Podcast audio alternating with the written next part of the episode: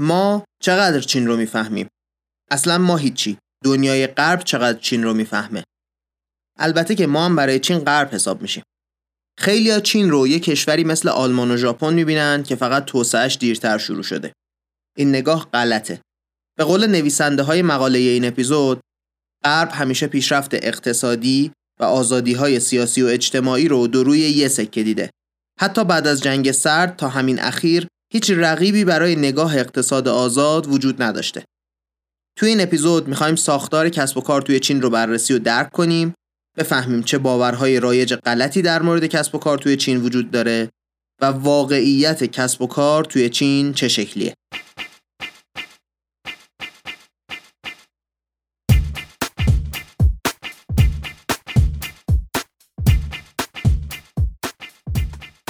سلام. این اپیزود 34 م کارکسته که داره توی شهریور ماه 1400 منتشر میشه کارکست پادکستیه که توی اون من محمد هادی شیرانی به کمک تیم کارکست میریم سراغ مقاله های علمی جالب از دنیای کسب و کار و با هم سعی می‌کنیم ازشون چیزایی یاد بگیریم که توی کار و زندگیمون به دردمون بخوره. توی این قسمت رفتیم سراغ یه مقاله در مورد چین که توسط یه استاد دانشگاه MIT و یه استاد دانشگاه آکسفورد نوشته شده. هدفشون از نوشتن این مقاله این بوده که باورهای غلط دنیای غرب در مورد چین رو بررسی کنند و واقعیتش رو به خواننده غربی نشون بدن. بعد خب ما هم اگه مطالعه نداشته باشیم در مورد چین برداشتمون همون برداشت رسانه های غربی دیگه. خلاصه که این مقاله برای خود من خیلی جالب بود. از اون چیزایی بود برای من که جهان بینیم رو گسترش داد. حالا دیگه بریم سراغ مقاله متوجه میشید. فقط قبل از شروع بگم که علی بندری هم توی اپیزود 69 بی پلاس مطالب جالبی در مورد تاریخ سیاسی چین گفته که خالی از لطف نیست گوش کردنش. ما هم یه کمی در مورد مدیریت کسب و کار داخل چین حرف زدیم توی اپیزود 25 کارکست آخرین اپیزود از فصل یک.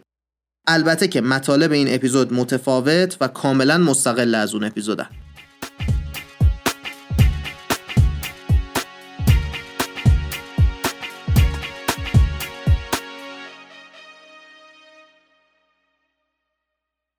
نویسنده های مقاله از سال 1990 شروع می‌کنن که برای اولین بار رفته بودن چین.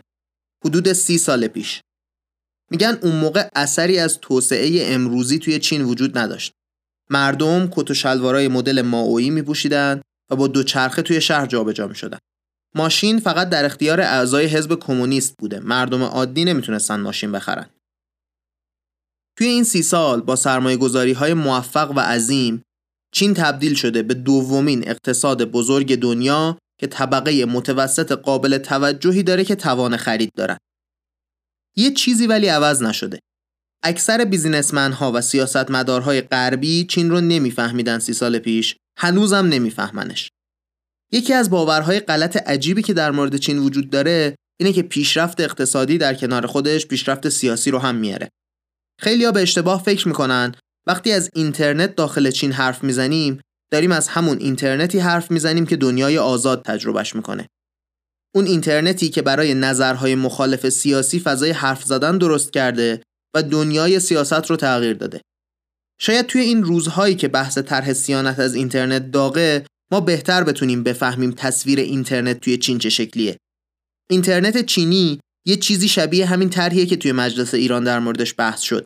اینترنت شدیداً کنترل شده. حالا توی این اپیزود بیشتر در موردش صحبت می‌کنیم. حالا چرا غربیا چین رو اشتباه می‌فهمن؟ به نظر میاد سه تا باور غلط وجود داره که پایه همه این اشتباهاته. مشکل از اونجایی میاد که ما نادانسته های زیادی در مورد چین داریم و میایم با چیزهای ظاهری مشابهی که توی چین می‌بینیم برای خودمون نتیجه می‌گیریم که چین هم لابد شبیه ماست. توی این اپیزود از اینجا به بعد قراره در مورد این سه تا اشتباهی که آدما در فهمیدن چین انجام میدن صحبت کنیم. اولین باور غلط اینه که پیشرفت اقتصاد و دموکراسی دو روی یه سکه هستن. خیلی از غربیا فکر می‌کنن که مسیر پیشرفت چین یه چیزی شبیه مسیر پیشرفت ژاپن، آلمان، فرانسه یا بریتانیا بعد از جنگ جهانی دوم. تنها تفاوتش اینه که چینیا به خاطر حکومت ماو چهل سال دیرتر از بقیه شروع کردن پیشرفت رو. مثلا همزمان با مالزی و کره جنوبی شروع نکردن این نگاه میگه هرچی چین ثروتمندتر بشه آزادی های سیاسی و اجتماعی هم توش بیشتر میشه توی نگاه اولم این تفکر درست به نظر میاد.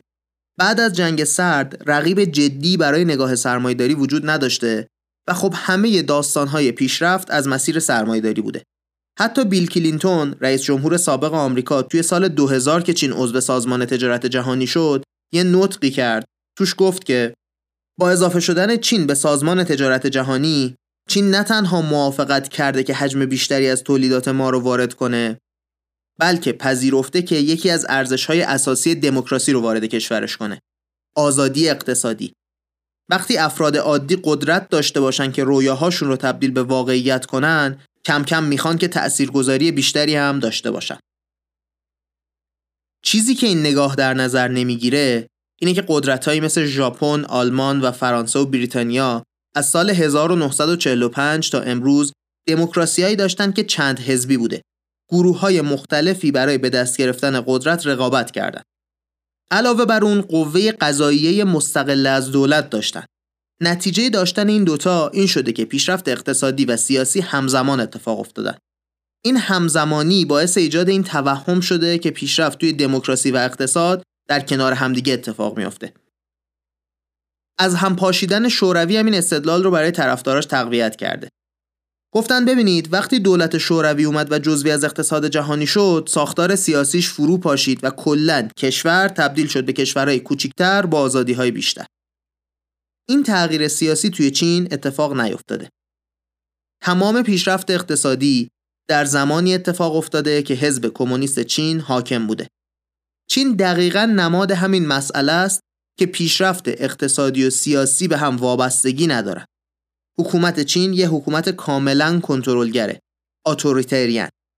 ولی در همین حکومت کاملا کنترلگر فقر به صورت گسترده کاهش پیدا کرده سرمایه گذاری عظیمی روی زیرساختها انجام شده و چین تبدیل شده به یکی از نوآورترین کشورها در زمینه تکنولوژی.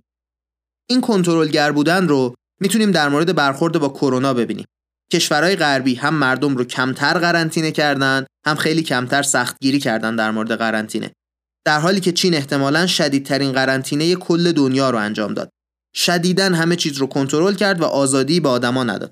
حواسمون باشه. ما قضاوت نمی کنیم که کدوم روش درست تر بوده یا غلط تر داریم شرح میدیم دو تا روش کاملا متفاوت رو که نتایج تا حدی مشابه ایجاد کردن.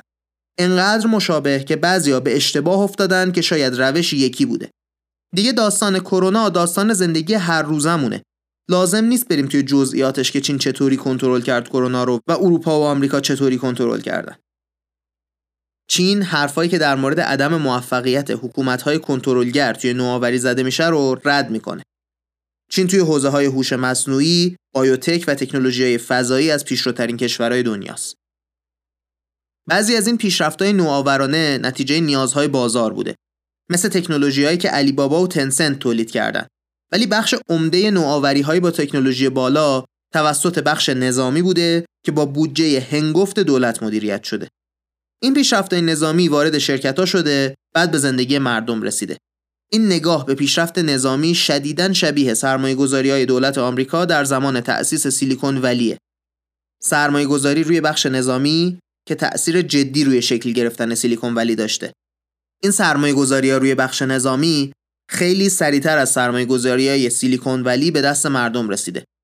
برای همین مردم چین شرکت های مثل هواوی، علی بابا و تیک تاک رو منبع غرور ملی می‌دونن. توی غرب ولی این شرکت های تکنولوژی به چشم منبعی برای تولید شغل و تولید ناخالص ملی نگاه میشه و هیچ حس میهن پرستانه به کسب و کاراشون ندارن.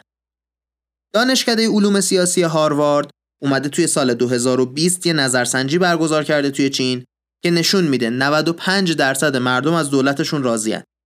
نویسنده میگه من توی چین که بودم هم همین احساس رو می‌گرفتم از مردم که حکومتشون رو قبول دارن. اکثر مردم چین حس نمی‌کنن که حکومتشون سرکوبگره. البته که می‌دونن که ممکنه باشه ولی به همین سرکوبم به چشم موقعیت نگاه می‌کنن. یه مستخدم خونه که قبلا خونه نداشته به خاطر قوانین اصلاحات ارزی حزب کمونیست الان صاحب چند تا آپارتمانه و خیلی هم خوشحال از این موضوع. یه خبرنگار که برای روزنامه دولتی توی شانگهای کار می‌کنه داره هزینه سفرش به دور دنیا رو از دولت می‌گیره که توی روزنامه چاپ کنه ترندهای زندگی توی جاهای مختلف دنیا چیه یه دانشجوی چینی می‌تونه توی دانشگاه تیسینکوا یکی از بهترین دانشگاه های چین فیزیک نیروهای پیشرانه بخونه با پول دولت چون بخش نظامی روی علوم پایه شدیداً سرمایه گذاری کرده. دهه گذشته به رهبرای چینی اثبات کرده که پیشرفت اقتصادی بدون اینکه آزادی سیاسی به وجود بیاد کاملا ممکنه. سال 2008 نقطه مهمی توی اثبات این باور به سیاستمدارهای چینی بود. بحران اقتصادی آمریکا بهشون نشون داد که این باور که پیشرفت اقتصادی و سیاسی شدیدن به هم وابسته هستند چقدر تو خالیه. دوباره دارم تاکید می‌کنم که ما از نبود آزادی دفاع نمی کنیم. داریم نظر نویسنده در مورد برداشت دولت چین از آزادی رو میگیم. باور اینکه نیازی به آزادی سیاسی وجود نداره تا حدی توی چین قویه که میگن شی جین پینگ رهبر حزب کمونیست چین گورباچف رو خائن می‌دونه که ارزش های کمونیست رو برخیش رو کنار گذاشت و به سمت آزادی سیاسی حرکت کرد. این اعتقاد به کنترل به حدی قویه که وقتی توی سال 2017 شی جین پینگ در مورد چالش های پیش روی چین صحبت کرد گفت سه تا جنگ اساسی پیش روی ماه کاهش ریسک اقتصادی مقابله با آلودگی و کمتر کردن فقر. این رو که گفت بلا فاصله بعدش گفت البته منظور ما این نیست که می‌خوایم سیستم رو تغییر بدیم بلکه هدفمون اینه که سیستم رو از قبل هم قوی تر رو کنیم به نظر می‌رسه که چین یه سیستم کنترلگر نیست که می‌خواد آزادتر بشه بلکه یه سیستم کنترلگره که می‌خواد موفق تر بشه. خیلی از غربی ها وقتی که در مورد آزادی در چین صحبت می‌کنن میگن که تغییرات توی چین گیر کرده. در حالی که تغییرات توی چین گیر نکرده اتفاقا خیلی هم سریع داره اتفاق میافته. فقط در راستای آزادی بیشتر نیست. مثلا توی سال 2010 یه هیئت مستقل مبارزه با فساد درست شد توی چین به رهبری همین آقای شی جینگ پین این کمیته می‌تونست آدما رو برای چندین ماه بدون دادگاه زندانی نگه داره و رأیش رو هیچ دادگاهی توی چین نمی‌تونست باطل کنه. نهایتا این کمیته موفق شد میزان فساد رو کم بکنه به خاطر اینکه بالاتر از قانون بود. هر کاری که دلش می‌خواست می‌تونست بکنه. همچین چیزی توی دموکراسی آزاد اصلا قابل تصور نیست. آدما رو بگیری ببری بدون دادگاه زندانی کنی چند ماه بعدش هم پشت در بسته حکم بدی کسی هم نتونه باطل کنه این حکم رو. بعد حرف 600 سال پیش رو نمی‌زنیم ما حرف مال 10 سال پیشه. اینا تغییرات دولت چینه. سریع هم هست. فقط به سمت ایجاد آزادی بیشتر نیست. نویسنده میگه به نظر میاد اشتباه غربیا دلیلش اینه که دولت چین توی محتوایی که به انگلیسی تولید می‌کنه علاقه داره کشورش روی کشور آزاد نشون بده که قابل اطمینانه. چینیا می‌خوان به دولتهای خارجی نشون بدن که سرمایه گذاری کردن توی چین شبیه سرمایه گذاری کردن توی غربه. مشتریا همون مدل زندگی رو دارن. سفرهای تفریحی مشابهه. همه دنبال آموزش درجه یک هستن. این حرفا هیچ کدومش دروغ نیستا اینا واقعیت زندگی طبقه متوسط چینیه. ولی روش زندگی مردم متوسط هیچ ربطی به نوع اداره شدن حکومت نداره. این حرفایی که زدیم ما رو میرسونه به دومین باور غلط. اینکه حکومت های کنترلگر نمی‌تونن مشروعیت داشته باشن.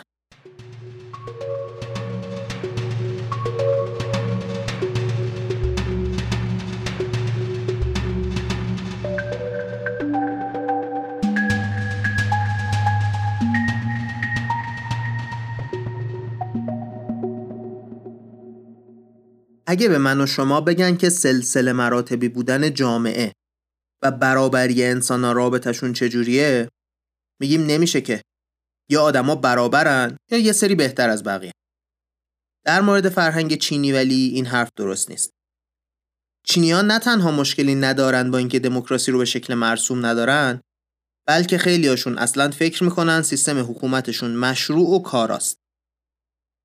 خیلی از غربیا انتظار دارن که حکومت چین نقشش رو توی سرمایه گذاری، نظارت و مالکیت حقوق معنوی کم کنه و به بخش خصوصی واگذار کنه این کارا رو.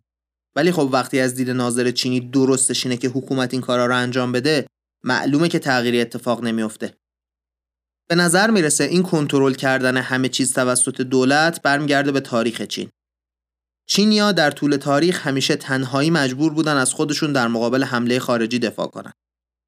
مثلا توی سالهای 1937 تا 1941 در حین جنگ جهانی دوم چینی ها تنهایی در مقابل حمله ژاپنیا به کشورشون وایساده بودند تا اینکه آمریکا حمله کرد به ژاپن. تازه اونجا گفتن ما دشمن خارجی رو شکست دادیم حالا باید دشمن داخلی رو شکست بدیم. این درگیری های داخلی چین تا سال 1949 طول کشید. بعدش حزب کمونیست چین حاکم شد و تا امروز دیگه سیستم کنترلگر برقراره. هفتاد سال از اون روزها گذشته و امروز چینیا فکر می‌کنن سیستمشون از مال غربیا مشروعتره و کاراتره این باور برای اکثر غربیا قابل درک نیست مخصوصا اگه با حکومت‌های کنترلگر دیگه روبرو شده باشن سیستمایی که معمولا شدیداً فاسد و ناکارا هستند و مردم هم حسابی ازشون شاکیه. به نظر میاد ریشه این که غربیان نمی‌تونن درک کنن سیستم چینیو اینه که اصلا دکترین سیاسی چین رو متوجه نمیشن. چینیا مارکسیست لنینیست هستن. سیستم مارکسیست صرفا از نظر اقتصادی به ارزش‌های کمونیستی باور داره. قطعا این نگاه تأثیر روی سیاست می‌ذاره ها ولی هدف و برنامه برای اقتصاد نه برای سیاست. مثلا اینکه مالک همه چیز عامه مردم باشن یه چیز سیاسیه که لازمه اینه که مارکسیسم اتفاق بیفته ولی تمرکز روی سیاست نیست.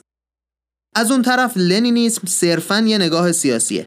هدف اساسیش همینه که همه چیز رو در کنترل داشته باشه. نتیجه این نگاه میشه اینکه نه تنها از نظر اقتصادی نگاه کمونیستی داره دولت چین از نظر سیاسی هم کنترلگر بودن جزو ارزشهای ذاتیشه. یعنی مثل سیستم های مارکسیستی معمولی حاضر نیست برابری اقتصادی رو به قیمت دادن آزادی به آدما به دست بیاره. تاثیر این دکترین سیاسی روی خارجی ها خیلی مهم میشه. توی سیستم مارکسیستی شما مشکلی با این نداری که خارجی ها سرمایه گذاری کنن توی کشورت. چون که پیشرفت اقتصادی درست میشه و خب این خوبه. ولی وقتی کنترل کردن تبدیل میشه به هدف سرمایه گذاری خارجی تبدیل میشه به تهدید. چون کنترل اوضاع رو داره از دست حکومت خارج می‌کنه. این میشه که اگه شما می‌خوای توی چین سرمایه گذاری کنی باید با یه شرکت چینی شریک باشی و تمام حقوق مالکیت معنوی رو هم به یه شرکت چینی منتقل کنی. مهم نیست شما چقدر سود اقتصادی برای چین داری. اگه این کارا رو نکنی اجازه سرمایه گذاری داخل چین رو بهت نمیدن. نویسنده ها میگن که وقتی ما توی جلسات مذاکره شرکت های غربی با چینیا میشینیم این بحث حقوق معنوی خیلی مهم میشه مخصوصا توی دارو و تکنولوژی. و طرف غربی معمولا فکر می‌کنه زمان که بگذره و نشون بده که چقدر از نظر مالی داره سود می‌رسه به طرف چینی دیگه چینی از بحث مالکیت معنوی کوتاه میان. ولی این اتفاق نمیفته معمولا. توی ورژن چینی کمونیسم داشتن کنترل بسیار بسیار مهمه. به نظر میاد همین روی کرده لنینی به حکومت باعث شده که مردم چین کارا بدونن حکومتشون رو. چرا؟ چون به صورت نسبی به نظر میاد این سیستم افراد لایقی رو برای حکومت تربیت می‌کنه. برای رسیدن به مقامای بالای حزب یه نفر اول باید شهردار شهر کوچیک بشه بعد بشه استاندار بعد برسه به مقامای اساسی حزب. هیچ کس نمی‌تونه به مقامای اجرایی بالای حزب برسه مگر اینکه توانایی مدیریتیش رو قبل از اون توی پستای قبلیش اثبات کرده باشه. حتی سیاستمدارای چینی توضیح میدن که این نگاه لنینی باعث میشه که حکومت چین هم کمتر تصمیم های دل بخواهی بگیره همین که کمتر برای دیگران بدخواهی کنه. برای وارد شدن به دانشگاه و حزب هر کسی باید کلاس های نگاه مارکسیستی و لنینی رو بگذرونه. حتی برنامه های تلویزیونی برای تبلیغ این نگاه ساخته میشه. مثلا یه برنامه تلویزیونی محبوبی بوده توی سال 2018 که اسمش بوده مارکس درست متوجه شده بود. Marx it right. حتی نرم افزارهای موبایلی وجود داره که این نگاه ها رو به آدما یاد میده. اپهایی مثل مطالعه کشور قدرتمند. اسم اپ اینه ترجمه از چینی دیگه نباید تعجب کنی. آموزش سیاسی توی چین برای خودش خلاصه business یه. عقاید مارکس و لنین و مائو و پینگ این عقاید سیاسی دیگه با فرهنگ چینی گره خورده توی فرهنگ چینی سختی و تقابل دو تا نیروی لازم هستند برای اینکه به نتیجه موفقیت آمیز برسی. این دقیقا از همون نگاه مارکسیستی لنینی میاد. شکل کنترل طلبی به قدر جدیه که کلمه چینی برای درگیری از ریشه میاد که حتما یه طرف باید به طرف دیگه پیروز بشه. یه جوک قدیمی چینی هست که میگه بازی برد برد بازیه که چینیا توش دو بار برنده بشن. چینیا از این باور مردمشون به برحق بودن حکومت طوری استفاده می‌کنن که هیچ جای دیگه دنیا سابقه نداره مثلا شهر رونگ چنگ یه سیستم امتیازدهی به شهروندان داره که از big data یی که دولت از دوربینا و اپلیکیشن ها جمع کرده استفاده می‌کنه که به هر شهروندی یه نمره کردیت اجتماعی بده. این نمره ها برای این استفاده میشه که به شهروندا پاداش بدن یا جریمشون کنن. تشویق و تنبیه ها هم می‌تونه از نظر سیاسی باشه، هم از نظر مالی یا حتی اجتماعی. مثلا اینکه نمی‌تونه یه کسی وام بگیره یا اینکه نتونه سوار یه سری از قطارهای سری و سیر بشه. حتی ممکنه کسایی که امتیازشون پایینه نتونن یه بلیت هواپیما رو بخرن یا اینکه توی اپلیکیشن های دوستیابی نتونن ثبت نام کنن. برای آدمایی که به آزادی معتقدن این وضعیت اصلا قابل تحمل نیست. ولی نویسنده میگه مردم چین این اتفاق رو هم یه بخشی از قرارداد مردم با دولت می‌بینن. این نگاه به نظر میاد با فرهنگ خیرخواهی و هارمونی که چین برای مردم انگلیسی زبان به عنوان فرهنگ چینی تبلیغش می‌کنه در تضاد باشه. ولی بازم درک ما از کلمه های هارمونی و خیرخواهی با فرهنگ چینی متفاوته. قبلا علی بندری توی اپیزود 59 بی پلاس مفصل در مورد این بحث هارمونی صحبت کرده. جالبه از نگاه یه آمریکایی که از بیرون چین رو دیده بفهمیم هارمونی چیه. می‌تونید اونجا برید دنبالش. خلاصه توی چین هارمونی و خیرخواهی شدیداً متصل میشه به سلسله مراتب اجتماعی. توی فرهنگ اروپای بعد از دوره روشنگری برابری و سلسله مراتب در تضاد هستن ولی توی فرهنگ چینی اینطوری نیست. سلسله مراتب و برابری کامل کننده همدیگه هستند.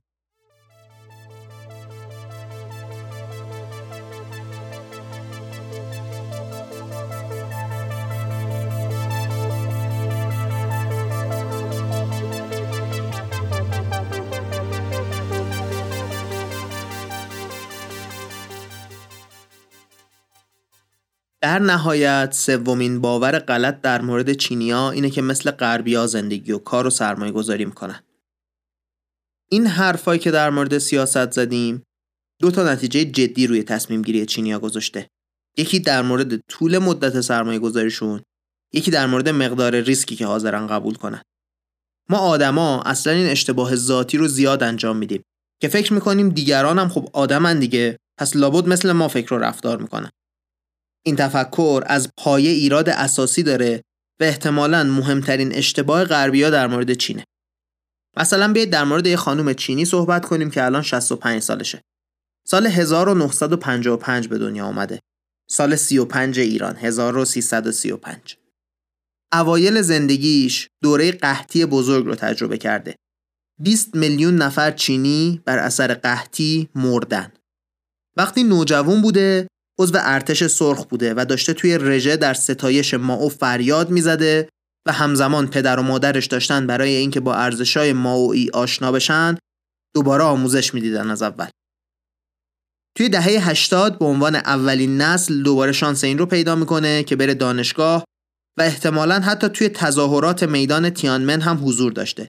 تظاهراتی که به شدت توسط دولت سرکوب شد و تخمین ها حتی میگن تا حدود 2700 نفر توی میدون کشته شدن. توی دهه 90 به عنوان یه آدم سی و چند ساله از گشایش های اقتصادی استفاده کرده و به عنوان یک کارآفرین جوون توی یکی از منطقه های ویژه اقتصادی کسب و کار خودش رو راه انداخته. بالاخره تونسته یه آپارتمان بخره. توی چند نسل قبلی خونوادهش اولین کسیه که صاحب خونه که توش زندگی می‌کنه. برای اینکه تجربه بیشتری پیدا کنه توی شرکت توی شانگهای تبدیل شده به تحلیلگر اقتصادی که دارایی های خارجی شرکت رو مدیریت کنه. با وجود اینکه شانس پیشرفت مشخص و بالایی داشته توی شرکتش برای یه ذره حقوق بیشتر از این شرکت استفاده داده و رفته توی شرکت رقیب شروع کرده به کار کردن. توی سال 2008 با درآمدی که داشته چیزایی رو استفاده می‌کرده که پدر و مادرش خوابشون رو هم نمی‌تونستن ببینن. اوایل 2010 انتقاد کردنش از سیاست رو که قبلا خیلی هم پرشور بوده کنترل کرده و دیگه خیلی کمتر چیزای سیاسی می نویسه توی ویبو شبکه اجتماعی معروف چینی. چرا که سانسور شدیدتر شده توی چین. توی 2020 داره میره که نوهاش رو ببینه که یکیشون تازه به دنیا آمده چون که بچه دوم به تازگی قانونی شده توی چین. حالا شاید برای من و شما یه ایرانی این قضیه اونقدری عجیبتر از چیزایی که ما دیدیم نباشه. شاید. ولی شما زندگی یه آدم غربی رو تصور کنید از سال 1955 مخصوصا آمریکایی ها رو در مقایسه میشه گفت زندگیشون توی این 65 سال هیچ فرقی نکرده. خیلی خیلی زندگی قابل پیش تر بوده توی غرب. وقتی این تجربه رو نگاه کنیم دیگه تعجب نمی کنیم که چینیای جوونم حس غیر قابل پیش بینی بودن دارن نسبت به آینده. وقتی زندگی غیر قابل پیش بینی میشه آدما نرخ تنزیل یا همون discount rate رو خیلی بزرگتر در نظر می‌گیرن. حالا چی هست discount rate؟ اینکه پولی که در آینده به دست میاد چقدر نسبت به پول امروز میارزه. مثلا توی ایران با توجه به نرخ تورم سالیانه اگه یکی به شما بگه یه میلیون تومن سال دیگه بهت میدم به اندازه 700 هزار تومن امروز میارزه. این ضریب چیزیه که ازش استفاده می‌کنن که تخمین بزنن سودی که لازم دارن از یه سرمایه گذاری به دست بیارن چقدره که به ریسک و سرمایه گذاریش بیارزه. تازه این discount rate رو برای سرمایه گذاری های بلند مدت بزرگتر از کوتاه مدت هم در نظر می‌گیرن. چون که معلوم نیست چه اتفاق جدیدی بیفته. زندگی غیر قابل پیش بینیه. پس هم عددش بزرگه هم هرچی بلند مدت تر باشه سرمایه گذاری عدد بزرگتر میشه. نتیجه این نگاه میشه اینکه چینی ها با نگاه خیلی بدبینانه به سرمایه گذاری بلند مدت نگاه می‌کنن. مخصوصا اگه قرار باشه توی کوتاه مدت ضرر هم بکنن. حتی توی بازار سهام اکثریت چینیا شبیه تریدرهای غربی عمل می‌کنن. 81 درصد سهامدارهای چینی حداقل یک بار در ماه معامله انجام میدن. این عدد برای آمریکایی‌ها 51 درصده. برای هنگ کنگ همسایه دیوار به دیوار چین هم همین حدود 51 درصده. نتیجه این پیش بینی پذیر نبودن جامعه روی رفتار بازار سهام چینیا تأثیر معنیداری گذاشته. این نگاه دقیقا همون چیزیه که باعث شد خانم چینی داستان ما کار با شانس پیشرفت بالا رو ول کنه به خاطر یه ذره حقوق بیشتر بره توی شرکت رقیب. دوباره تأثیری که روی جامعه داشته این نوع سیستم این بوده که خانم های چینی کارآفرین که موفق شدن خیلی یه همسری داشتن که توی دولت کار می‌کرده و حقوق کمی می‌گرفته. ولی چون خیالشون راحت بوده که این پول کم حتما هست دلشون رو زدن به دریا کسب و کار را انداختن و بعدم موفق شدن. این امنیت مالی چیز خیلی مهمیه برای چینیا. مثال دیگهش درصد آدمایی که خونه دارن. توی سال 1988 فقط 13 درصد چینیای بین 25 تا 69 سال خونه داشتن. الان 93 درصدشون خونه دارن. خونه در نهایت یه سقفی بالای سر آدم است. پس حتی اگه سود زیادی هم نده کسب و کارش بازم چینی ها با کمال میل توش سرمایه گذاری می‌کنن. مخصوصا توی کشوری که یهو قوانینش عوض میشه و ممکنه همه چی کلا عوض بشه. مثال جدید بخوام بزنم یه قانونی توی چین درست شد حدود دو ماه پیش از انتشار این اپیزود که سرمایه گذاری خارجی رو توی آموزش تقریبا غیر ممکن کرد. کلی شرکت های غربی که سرمایه گذاری کرده بودن توی چین که سهامشون رو بعدا بفروشن دیگه نمی‌تونن سهامشون رو بفروشن. کلی از استارتاپ هایی که دنبال این بودن که دوره های بعدی از خارجی ها پول بگیرن دیگه پول گرفتن براشون غیر ممکن شد. یعنی یه چیزی ممکنه یه شبه زیرو رو بشه. توی کوتاه مدت یه تأثیر دیگه هم روی نرخ تنزیل می‌تونیم ببینیم که نتیجه نگاه لنینی به حکومت کردنه. نگه داشتن کنترل.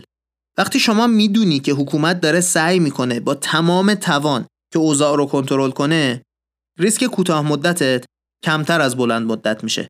چون می‌تونی کم کم بفهمی که نظر حکومت داره عوض میشه. تا وقتی نظر حکومت عوض نشده، اوضاع عوض نمیشه.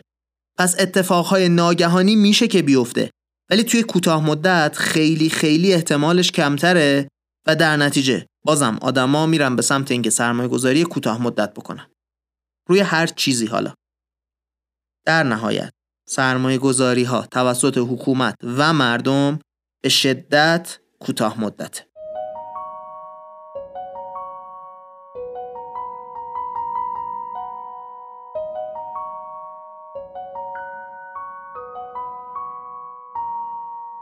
بسیاری از ماها دوست داریم روایتی که چینیا برای غربیا ساختن رو باور کنیم. اینکه دوره تغییر و باز شدن اقتصاد از اواخر دهه هفتاد میلادی توی چین با سر کار اومدن دنگ ژاوپینگ شروع شد که جلوی رفتارهای خشونت‌آمیز و رادیکال سیاسی حکومت رو گرفت. و این انقلاب فرهنگی باعث شد که ایدئولوژی توی چین اهمیتی نداشته باشه. واقعیت هم ما اینه که از 1949 تا امروز حزب کمونیست چین نقطه مرکزی مؤسسات، جامعه و هر چیزی که زندگی روزمره چینی ها رو شکل می‌داده بوده و این حزب همیشه به تاریخ چین و حکومت مارکسیستی لنینی اهمیت قابل توجهی می‌داده. در مورد سه تا باور غلط حرف زدیم که تا وقتی غربی ها اصلاحش نکنن چین رو نمی‌فهمن. اولین باور غلط اینه که دموکراسی و پیشرفت اقتصادی دو روی یه سکه هستن. توضیح دادیم که چرا در فرهنگ چینی این اشتباهه. دومش این بود که حکومت‌های مستبد و کنترلگر نمی‌تونن مشروع باشن. اون رو هم دیدیم که چرا در مورد چین درست نیست. در نهایت این تصور که چینی ها هم مثل غربی ها زندگی کار و سرمایه گذاری می‌کنن هم غلطه.